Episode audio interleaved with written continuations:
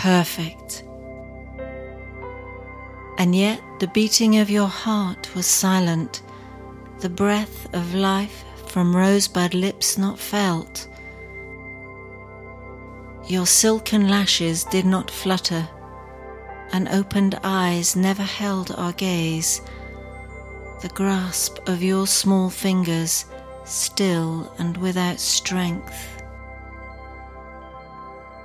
Your arms will never reach for us, feet carry you to our embrace, and we will never hear the music of your voice or know the sweet fragrance of your skin.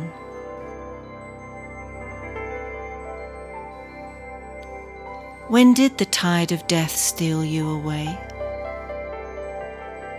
If we could breathe our own life's breath, bequeath you minutes, days, and years, we would. But we are not the author or deliverer of life. We cannot solve the mystery of spirit and of soul, or remove the shroud of death that holds you still. Sweet child, whose life will only ever live within our dreams, we speak your name upon the wind and it is carried far away. But you remain imprinted on our hearts forever.